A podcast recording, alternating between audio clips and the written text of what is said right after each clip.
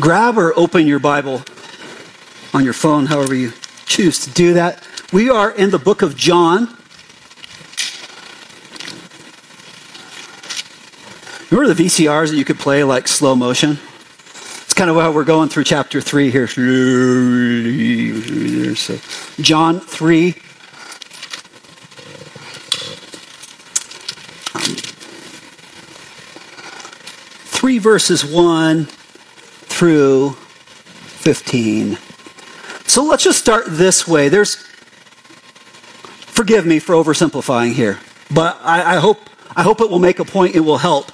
I think we, we run into two two ways of thinking or two opinions a lot. And if you're part of groups of, of people that believe in Jesus, you'll find a couple things. We'll want to stress the part of Jesus that's compassionate, like a friend. And this kind of thought is hey, Jesus will find you wherever you're at. You know, he'll come into the mud with you, he'll come into the dark places with you and find you. Okay? Have you, have you ever felt that kind of message? given to you about Jesus. Okay? And then there's the other one that Jesus, as this set apart God who, who can't put up with any trash from you, can't go into the dark places, who's holy, righteousness, perfect, there's no sin in him. Right? Now, the problem is, let, let me, if we're thinking clearly right now, are, is one of those true and the other one not, or are they both true? They're both true. And I don't know the right words to say this. The way that I like to think about it is just like Jesus will meet you wherever you are, but he never invites you to stay there. And I think that's how it kind of en- encompasses this. But, but there's a way in which you look at God uh, where it's like, okay, he's okay with me stuck in my sin, in my pattern, in the mud, in the excrement that can be life. And then there's the other way to think about it like, man, I got to clean up my act before I get to Jesus. So, so it's, it's all of these types, types of mentalities. And what we know now, we have the benefit, right, of the Holy Spirit and the scriptures, which were written for us to read and inspired by the Holy Spirit. We know that God is so much more than we can understand, so much more than we can explain. And so the minute throughout history that man has tried to create a box in which they fit God in and create a belief system of that, they have always erred. And it's always divided people. Right? Okay, so now let's take a look at this. Now, one of these perspectives, we've gone through the story a few times. Which one of these perspectives did Nicodemus and the Pharisees seem to have towards God? What's that? Neither? Yeah? What is it? Can you say that again? He couldn't stand sin or be around sin. That's why they had the law, right? And all the purifications and the forgiveness. Good answer, George. Good job. That was a joke. Um, yeah, but that, and that's true. He didn't. He didn't have completely one of those views. But what we find with the Pharisees is that, and also please understand something, guys. We're going into this, and what was written in the Gospels. You had how many hundred years of of what seemed to be silence from God? 400, right? And what's the message you would get about a God who you thought was silent for 400 years? That seems like a very far off God, or maybe he wasn't real to begin with. That, that, that makes sense in human logic, right? So look at that, and then we see this. Now there's this man of the Pharisees named Nicodemus, a ruler of the Jews. Verse 2 This man came to Jesus by night and said, Rabbi, we know that you are a teacher come from God, for no one can do either can do these signs that you do unless God is with him. Once again, doing these miraculous signs, it caught the attention of the people as well as the religious leaders. I underlined these four words. He said, unless God is with him. Now, for me, what looking at this section of scripture this time, this is how I'm entering it. I'm beginning to see, yeah, that makes sense, right? God is with him could mean two different things, right? It could mean that God is blessing your work from a distance. I looked up the original language and it, it could mean either one of these. So it could mean that God was behind you, way to go, from a distance. Right? The God in heaven, no different than Zeus and all the rest of them, throwing lightning bolts when you do something bad, and bringing rain for your crops when you do something good. Okay, the distant God, he was for what you're doing, so he blessed it. Or it could mean that God is actually with you, going before you, in your presence. Do you see the difference?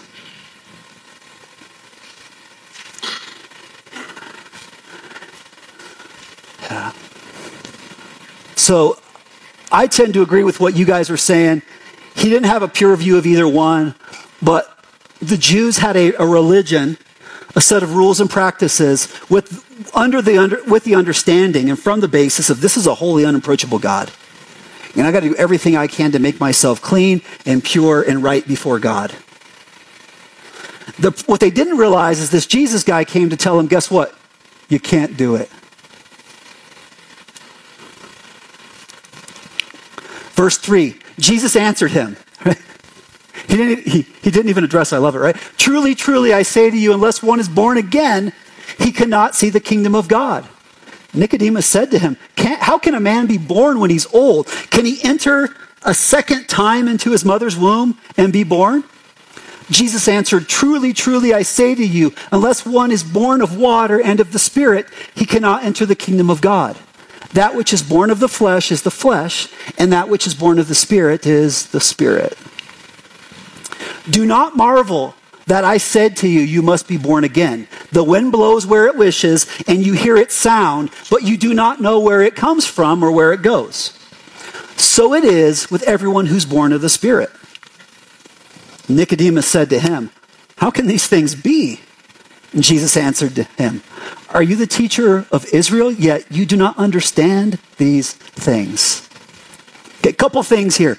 The great equalizer here is this whether you're trying to keep yourself all cleaned up, or whether you've been in air leaning on the grace of God to permit you to never move or change, whatever camp you've been in, there's a great equalizer.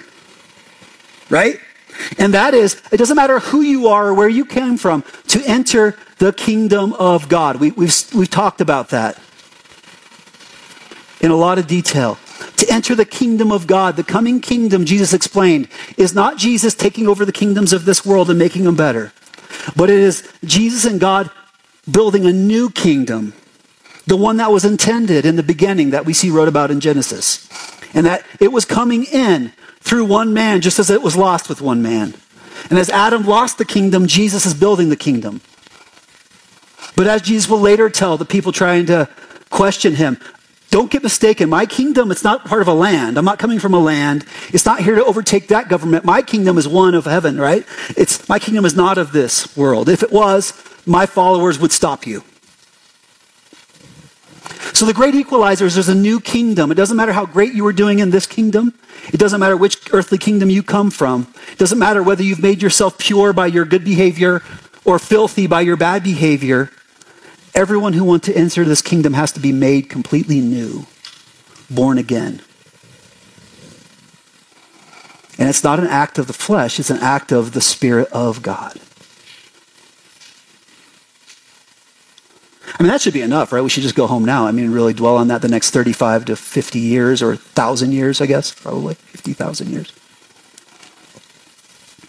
So, what we've been talking about is I want to bring this to you fresh. It's just like, here's what you guys are invited. I don't care what you did before today, you've been invited to be part of the kingdom of God that's being built now and will last forever.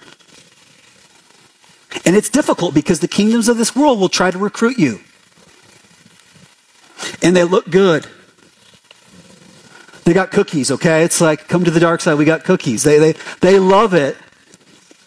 Now, the problem with this kingdom, the other piece of that that we've discovered is you cannot have a kingdom without a king. Right? And that's what happened. There was this kingdom of God, and although a Jew or a Christian today would look at that and say, duh, there's a kingdom of God. Okay, that's great. Who's the king?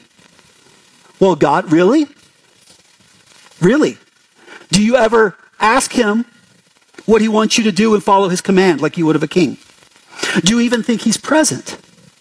And the answer is no. So you have these people of God who think they're God's people because of how, how they were born. And they think they're better than the other people who were born in that same family, right? By their education and by their good works. And Jesus came and was like, I don't think so.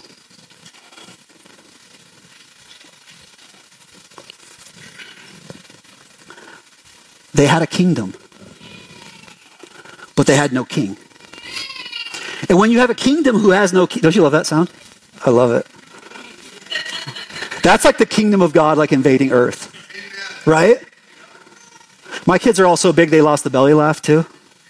That's, that was the best, the belly laugh, right? Oh man. So the kingdom of God hadn't, they had no king. For 400 years they were looking for a king. So here's what happens when you have no king, you got lots of people willing to step up. Right? You see this in history, right? Anytime a king got distracted, there was always that evil dude that played a villain in any movie made about it who was like, ha, ha, ha, my opportunity. And that's what you have here is you have all these people in religion, including Nicodemus, that there's something different going on in his heart. But initially, he wanted to rise to a, a extremely important, well-known, you're the teacher of the teachers, you're the Jew of Jews, like you're the king of the kingdom that has no king. Right? It still happens today. So you get that like, oh, the bigger church you can have, right? The bigger uh, religious group you can have, or, or maybe you can get into politics or, or, you know, money or, or look a certain way. Like I can raise to an important part in this kingdom who has no king.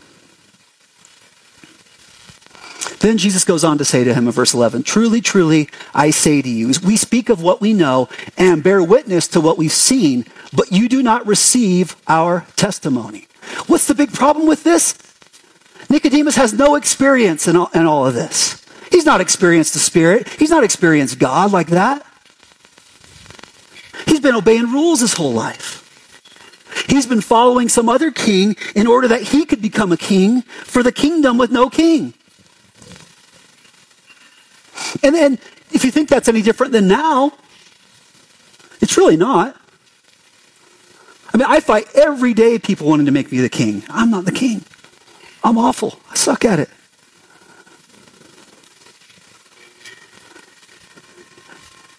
Maybe king knucklehead, but not like, I don't know, right? See?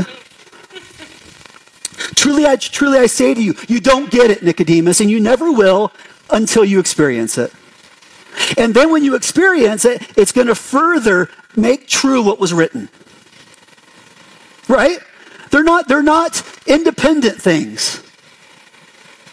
Like, you're supposed to give a reason for your hope. You're supposed to give a reason why you have faith. You're supposed to give a, a, testimony of what you've experienced and seen and what you know. And that is in somehow a combination of what was written and taught to you and what you've experienced.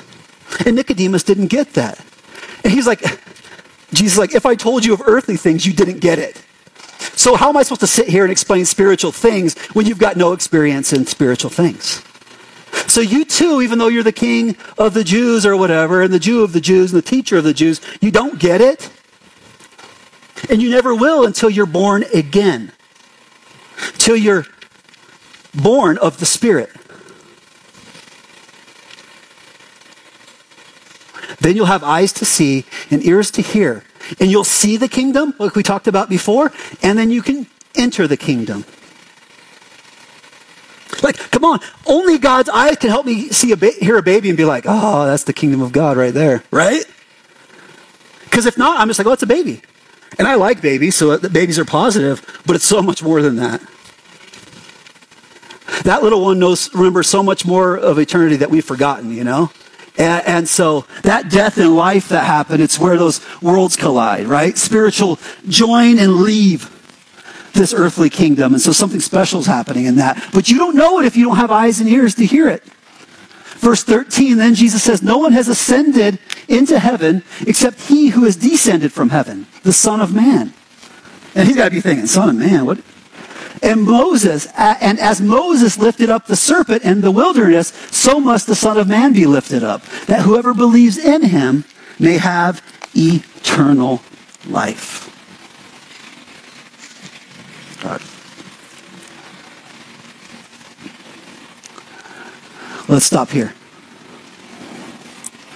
Okay, so let's take a step back. Remember, we're talking about being born again. We're talking about the kingdom of God.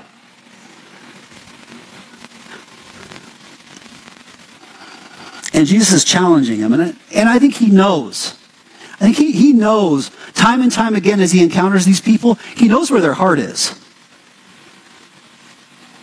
And I, and I, and I believe that he just knows when they're not ready, but he still invests that truth in them.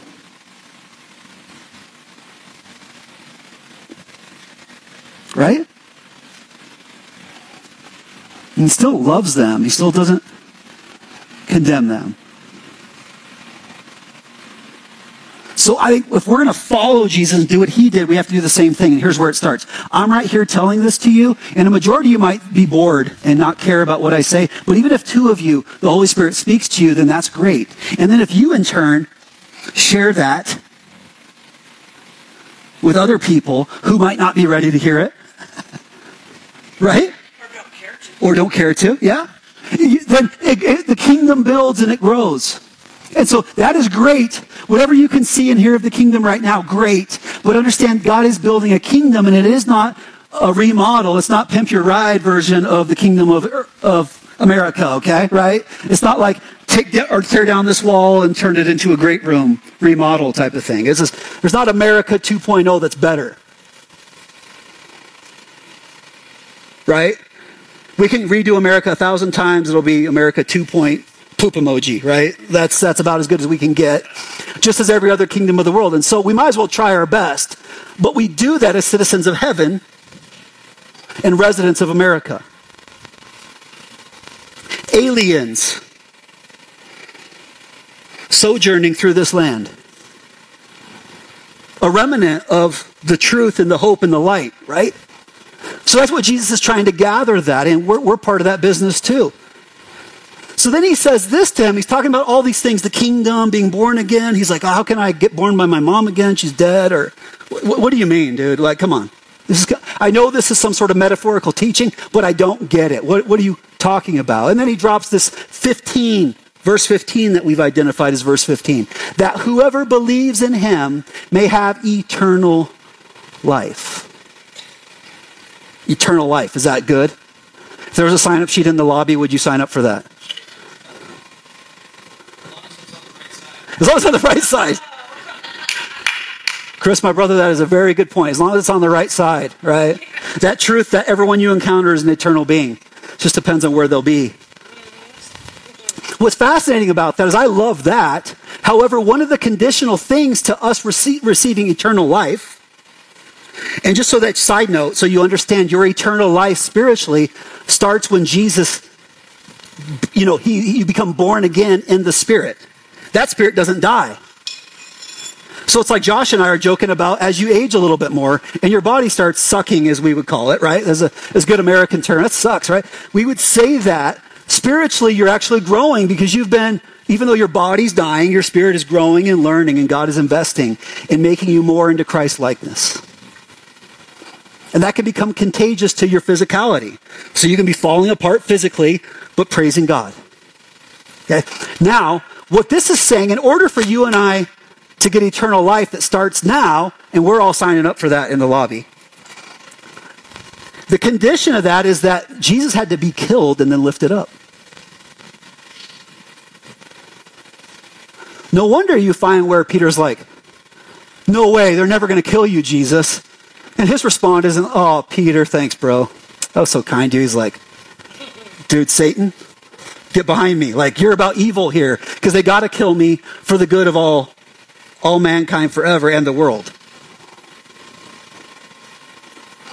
And then he brings this metaphor in. He kind of brings in this, like, as Moses. I, I know in, in Hebrews, one of the things that you guys will be studying too is this idea that a lot of the things that we see on earth become, you know, like a, an representation or or they, they model something in heaven. And so that's why Jesus was always taking earthly examples and pointing to that. So he brings this up. Just like he has to be lifted up, as Moses, as Moses lifted up the serpent in the wilderness. We began to talk a little bit about that on last Sunday night, church. Um, now let's switch it up. I'm going to fast forward to John 12 32. Jesus says this, And I, when I am lifted up from the earth, will draw all people to myself. Emily, you're probably thinking, Will, why in the world did you bring this up? I'm glad that you asked this. Okay, you guys ready? Here's why this is important. Everyone who comes to Jesus is drawn by him. Is drawn by him. It, that's what Jesus says. I'll draw all the people to myself. And I know right in your head, you're starting to think of all these little theological boxes they try to put God. God is God. How he does it is not what I'm here to talk to you about. But I'm telling you that if you're here and you accepted Jesus or you're on the fence about it, God is after you, okay? Like you're born in this time in this place. You were invited here today. Maybe you're listening to this online. Know that Jesus is doing the work, okay? That's the first thing I want to say. So for you, all you have to do is be faithful. Right?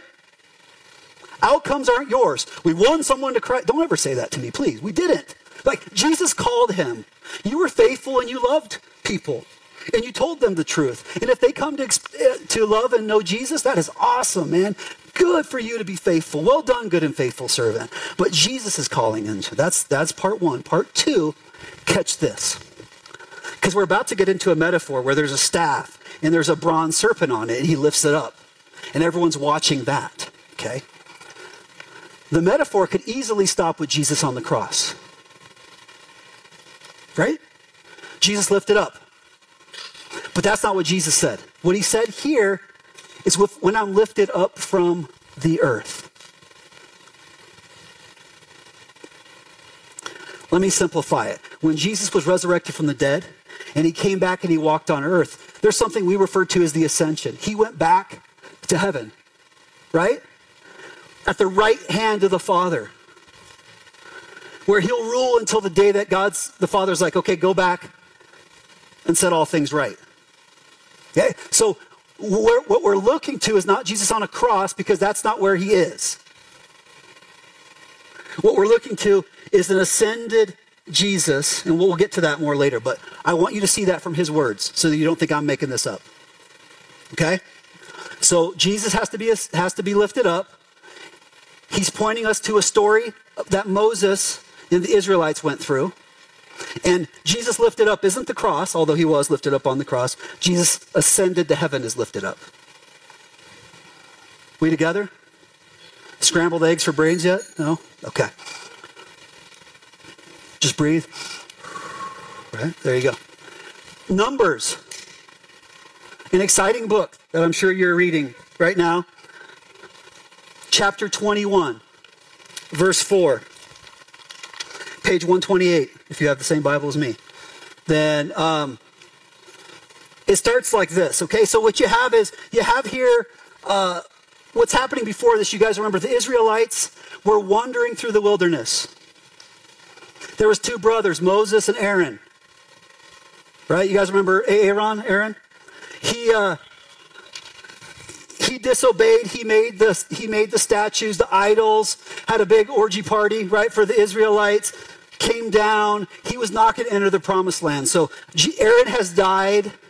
There's been battles where God has given the land over, the Canaanites over to them. I mean, God is working miraculously. It wasn't too long ago, right, that He parted the Red Sea, that He delivered them from Egypt. He's done some miraculously powerful things. And then, what was that food He dropped from the sky? That they could eat? What do they call that? Manna, Mexican food? Okay, yeah. Manna. Manna. They're, they're, they're getting tired of. Have you noticed this? Like us as people, can we be humble and humble ourselves here? Not be humble, but humble ourselves here a little bit. It doesn't matter what it is that, that you get that fills you up, you will be hungry again. Whether it's money, how much money is enough? Just a little bit more. How much sex is enough? More. How much power? More. How many blessings? More. How much food? More. Right? Like you eat a great meal, you're hungry soon. Someone pays you a compliment, you feel good for three minutes, and then you're hungry for it another five minutes from now. I mean, it's just our appetites are unending. So God's done all these things for them. They're wandering around and they're getting bitter again and again, like, why did you take us out of Egypt? It was comfortable there. So, Numbers 21, verse 4 from Mount Hor, they set out by the way to the Red Sea to go around the land of Edom. And the people began or became impatient on the way. Right, here they go again. And they spoke against God and against Moses. Why have you brought us up out of Egypt to die in the wilderness? For there's no food and no water, and we loathe this worthless food, the manna, right? Then, then the Lord sent fiery serpents. You know what the word fiery means? Poisonous. Yeah, yeah. Which, I, I mean, I haven't been bit by a poisonous snake, but apparently it burns. So it's like fiery, right? That's what they say. These fiery serpents. The Lord sent fiery serpents among the people, and they bit the people, so that many people of Israel died. And the people came. Can we just thank you, God, for not like, right? You get all grumpy, and then He sends snakes to, yeah. Thank you, Lord, for not doing that. And the people came to Moses and said, We have sinned for we have spoken against the Lord and against you. Pray to the Lord that he will take away the serpents from us. So Moses prayed for the people, and the Lord said to Moses, Make a fiery serpent and set it on a pole, and everyone who is bitten, when he sees it, shall live. So Moses made a, serp- a bronze serpent and set it on a pole. And if the serpent bit anyone, he would look at the bronze serpent and live. You catch what happened here? The snakes came. They started biting people. Some people were dying. Others weren't feeling too good. Please, Moses, pray. He prays. And then, this is where the timing of a story. I mean, how long, anyone else, anyone made a bronze serpent before in the wilderness? How long does that take? Right? Picture that for a minute. Put yourself in the humanity of it. Like people are getting bit and dying, and Moses is doing an art project over here, right? Yeah. Right? They had to melt something down and cast it somehow onto this pole. And then, and then if the people were bitten, they could look at the sculpture, they could look at the bronze sculpture on the stick, and they wouldn't die. Let me uh, fast forward you here let me show you what happened, okay? Legend is that they carried this bronze snake with them. And, you know, some people say it was the original one, some people say it was a different one. Even when they came into the promised land, they still had this little statue. As a matter of fact, it, it gained their worship. 2 Kings 18 says this Hezekiah, the son of Ahaz, the king of Judah, began to reign. He was 25 years old when he began to reign and he reigned 29 years in Jerusalem. His mother's name was Abi, and the daughter of Zechariah. And he did what was right in the eyes of the Lord, according to all that David his father had done. He removed the high places and broke the pillars and cut down the Asherah. And he broke in pieces, check this, the bronze serpent that Moses had made. For until those days, the people of Israel had made offerings to it. right? Like, like, isn't this it? Like, we want something tangible to worship so much that I don't even, I didn't find the number, I probably should have. How many years later, if anyone has an idea, how many years later this is still hanging out amongst the people and they're bringing sacrifices to the snake that kept people from getting killed? So, and it was called this uh, Nehushtan, which means pieces of brass. So it was almost like an insult by this king. He's like, instead of giving it a name, he just called it pieces of brass. Because it was just a sculpture, it was just brass. And he trusted the Lord, the God of Israel, so that there was none like him among all the kings of Judah after him, nor among him those who were before him. For he held fast to the Lord. He did not depart from following him but he kept the commandments that the Lord commanded Moses. And the Lord was with him. And wherever he went out, he prospered. What I wanted to show you, isn't that fascinating, Rick? Check this out, man. He, he tore down the fake thing, the worship of the created rather than the creator. And instead, he did the things that were really worshiping the creator. He did what was right in the Lord. And it said no, one, no king before him was better in Judah, and no king after him was better in Judah. Why? Because he kept his eyes on God. He did what was right in the ways of God, and he tore down everything else in the way. Fast, his faithfulness is fascinating. Our stupidity is fascinating too, right? Yeah, it made me think of that movie. I'm not recommending, but The Blast from the Past. Do you see that one where the where the guy thinks it's nuclear fallout? He comes out through this elevator. Pretty soon, all the people are are worshiping everything he said in the elevator because they think he's God's son. So anyway, that's just it, it's a comedy, but it, that kind of stuff really happens. Well, let me go back now to Numbers 21 to give you something to really chew on. So it said that the Lord sent fiery serpents among the people. That's the first thing that happened. And when they came, it wasn't just to scare the people, they bit people. And many people died. So, how is that like Jesus' time? This circumstance fiery serpents, these serpents bit people, these serpents destroyed or killed people. How, how would that have been similar? Where's the metaphor in Jesus' time? What's that? Sin.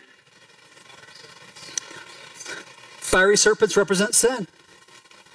That's, that's a great way of looking at it. I mean, you see that fiery serpents are these things that will come and they're sent to destroy you. And if you look at other parts of, of the Bible, what's fascinating is sometimes it isn't as much as we like to say, oh man, it's got to be Satan that did it.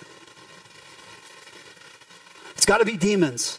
It's got to be darkness. Or, oh wait, it's got to be you. Right? Or it's got to be me, and you begin to hate yourself. Or you hate your brother and your sister because they did it. Or you engage in spiritual warfare, right, to stop Satan from doing this. But sometimes it's the Lord sends fiery serpents. The Lord sends things that are coming to destroy you, to test you, to cause you to depend on Him. And I would say that was happening in Jesus' time. As a matter of fact, sometimes, yeah.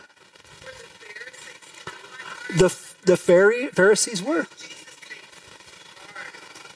Yes. That's a good example because they were they called them, right? Both John and Jesus called them broods of vipers. Yes. So oftentimes, right, and it's almost more dangerous to have a partial faith because then you think you have it, but you really don't, right? So sometimes the more fiery serpents aren't the dark and demonic ones, it's the wolves dressed in sheep's clothing. But it's also the kingdoms of the world and the kings of the world. It's also um, the abuse of our own impulses, right? Across the board men have spent their whole lives and generations trying to investigate things and research things. And science keeps finding that a little bit of something is okay for us, but once it becomes a thing of worship, it destroys us. Sugar, caffeine, fat, cholesterol, carbohydrates, right? A glass of wine as opposed to a barrel of wine, right? Sex with a spouse as opposed to being a prostitute. Like, right? watching, watching a play or a show and binge watching 17 hours of a season. Okay? So many things could be fiery serpents. And here's the sad thing it'll get a lot of us too, it'll bite you. And some people survive, and some people are destroyed. Look at the true life stories that you see of people, or even the people around you, man. How many people didn't make it? They were bit. And they were destroyed. And you know what? Right now, there's a whole, I mean, for instance, talk about famous people, right, that have a lot of uh, money, fame, issue, you know, all the issues that come with that. How many generations of young people will want to continue to be rich and famous just so that this fiery serpents of that fame and greed will destroy them? Suicides, overdoses, broken families, like, but we still want it. So there's that second question how is it like our time? I, I don't think this has changed. I mean, what you call it might be different. Like, they didn't have a cell phone. Jesus' disciples weren't like, you know, checking Instagram or anything like that. It wasn't like hashtag with Jesus, my homie, right? It was nothing like that, but you had other issues. Now, here's what's fascinating something that, that I think you need to understand that really hit me. Moses prayed, do you understand? Moses prayed and said, Help us. Notice what God did and didn't do. He said, Okay, make a fiery serpent and set it on a pole. What he asked him to do, the kingdoms of this world would have never commanded him to do. Anyone take survival? How do you handle a, a poisonous snake? Letting them eat your friends while you make a statue out of brass was not taught on that, okay? I doubt in, I doubt in the time of Moses, right, in Egypt, I'm sure they didn't teach that. All the lands there, the Canaanites wouldn't have taught you this is how you deal with serpents. And then he made the serpent. He said, set it on a pole, and everyone who is bitten, when he sees it, shall live. So God didn't take the serpents away. That was my first question. Wait, he didn't take the serpents away.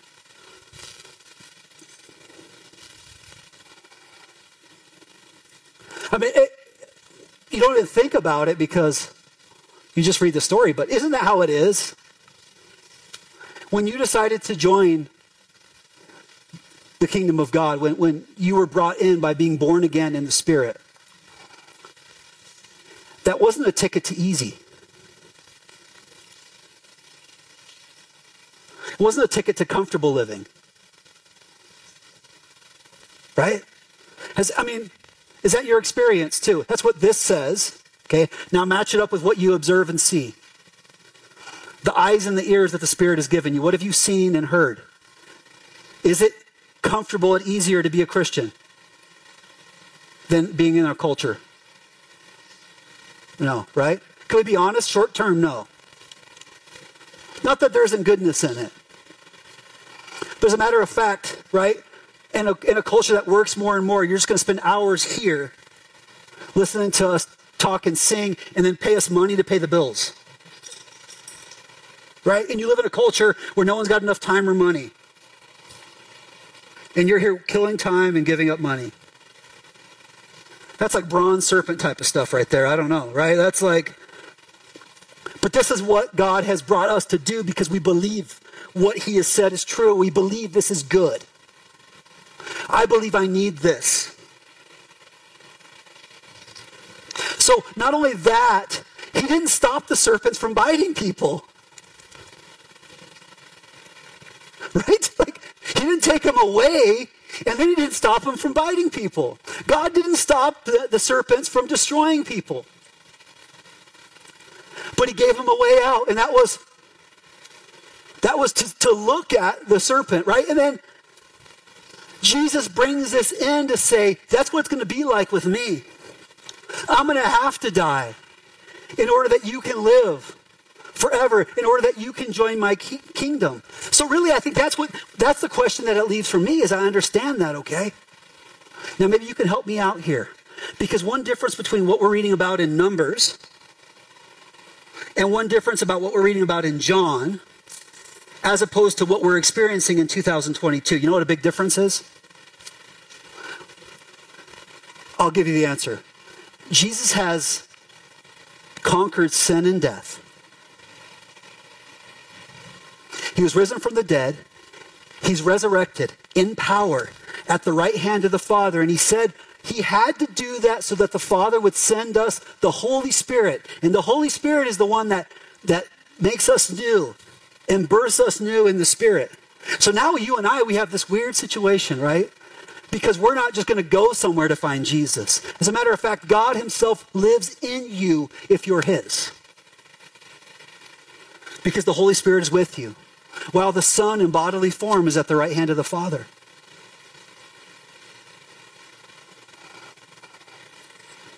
So, what do you think in a practical way? What are two ways in which you can put your eyes on Jesus or God?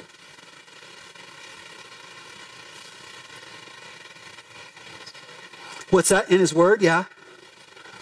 Yeah. Call out to Him? Yeah. And really, what I should say is there's kind of two categories. Those are both very good. So, one, if God is within me, then there's a simple act. Anywhere I am, any place that I go, God is. You understand? So no matter what's happening to me, when there's a fiery serpent in front of me, God is there. And I think we forget to think practically, and that's why Jesus, when he told his disciples after the after the resurrection, he's like, guys, I gotta go. Because otherwise you'd be like, oh, there's serpents, where's Jesus? Right? Where's Jesus? I gotta go to where he's at. And Jesus like, this is better because I'm going to be with you. So, one way in which someone who believes can turn their eyes on Jesus is simply just to acknowledge and, and see that he's there and ask, call out, Lord, I know that you're here. I, I need to see you, right? Like, it's not that you were, weren't here, but I don't see or hear that you're here. Does that make sense? If God is with you, wherever you are, He is. And when you need Him, call out. One. Two, literally fixing our eyes on things of heaven to know that He's physically there, know that He's coming. So no matter what's happening right now, there is a hope of a future with him. There is a hope of eternity with him as your body is failing, as circumstances are harming you or hurting you. Right? When the fiery serpent is in front of you, you focus on Jesus.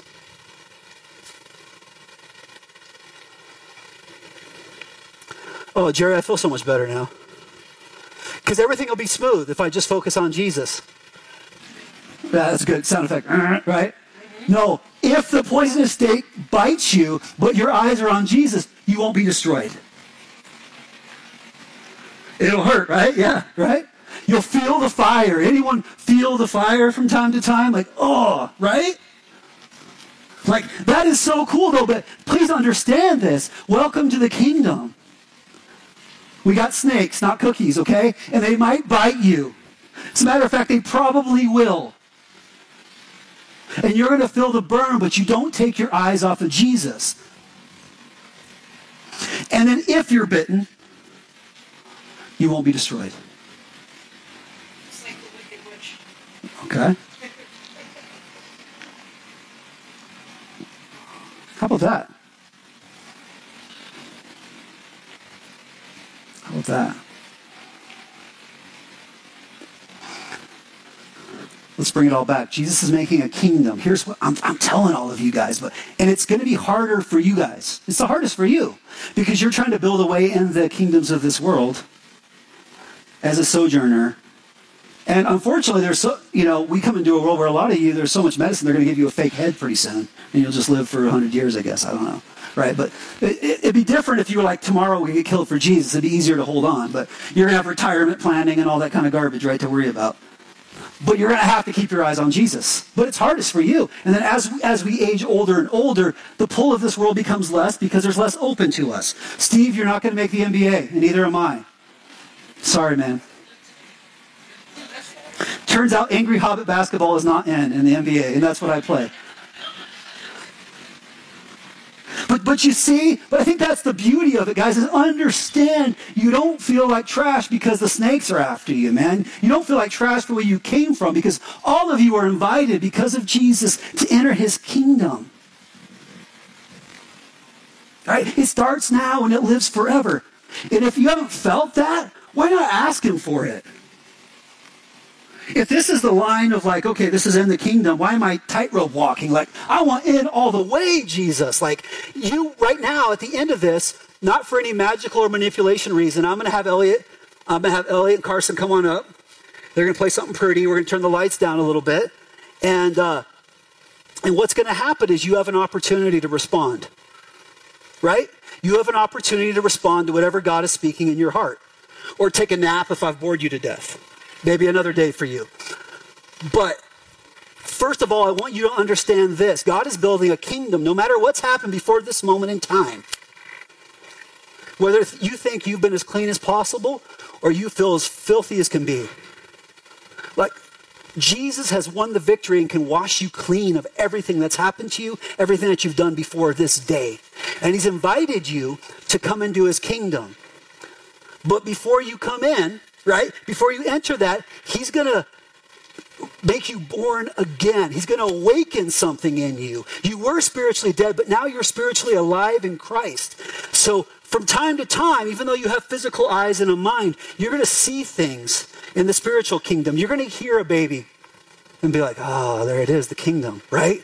You're going to see an opportunity. You're going to see the kingdom at work in grocery stores and coffee shops and in your bedroom and in your living room and, and out on the street. You're going to see the kingdom of God at work because it is. It's growing and it's building, and it has nothing to do with who wins elections. I mean, our prayer is that the people who are part of the kingdom rule this kingdom as well. That'd be a great thing, but that is not our hope. So you're invited to enter the kingdom, and it's expensive. It's going to cost you everything. But you'll get so much more back. So here's what you could do. You could start by this Lord, man, I, I want, maybe you haven't felt, haven't seen, haven't heard his kingdom, and you want to. Ask. Just take this time to say, Lord, I, I want to be aware of your kingdom all around me. I want to enter into it. I want to see your kingdom and enter it. Maybe that's what you need to do today.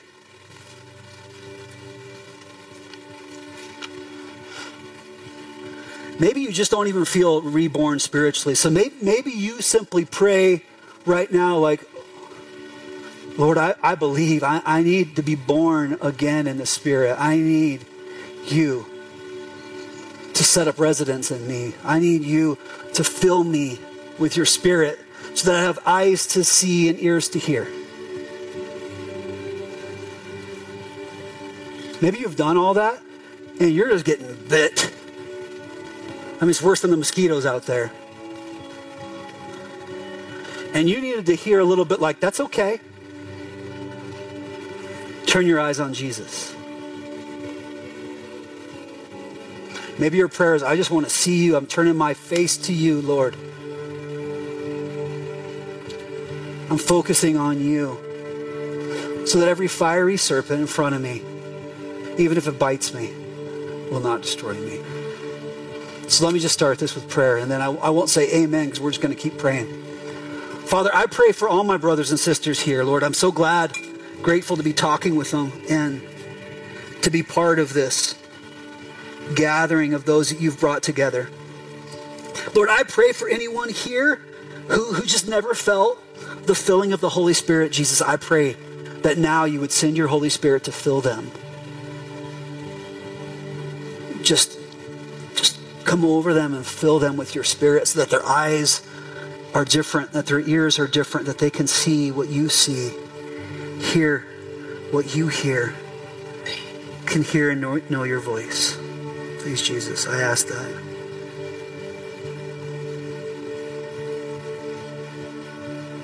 And Jesus, show us your kingdom. Let us see your kingdom. Let us hear your kingdom. Invite us to enter your kingdom. And Holy Spirit, give us the courage and the strength to walk into it. We want to be a people who, when the snakes are biting and you're like, build a statue on a stick, we would do it.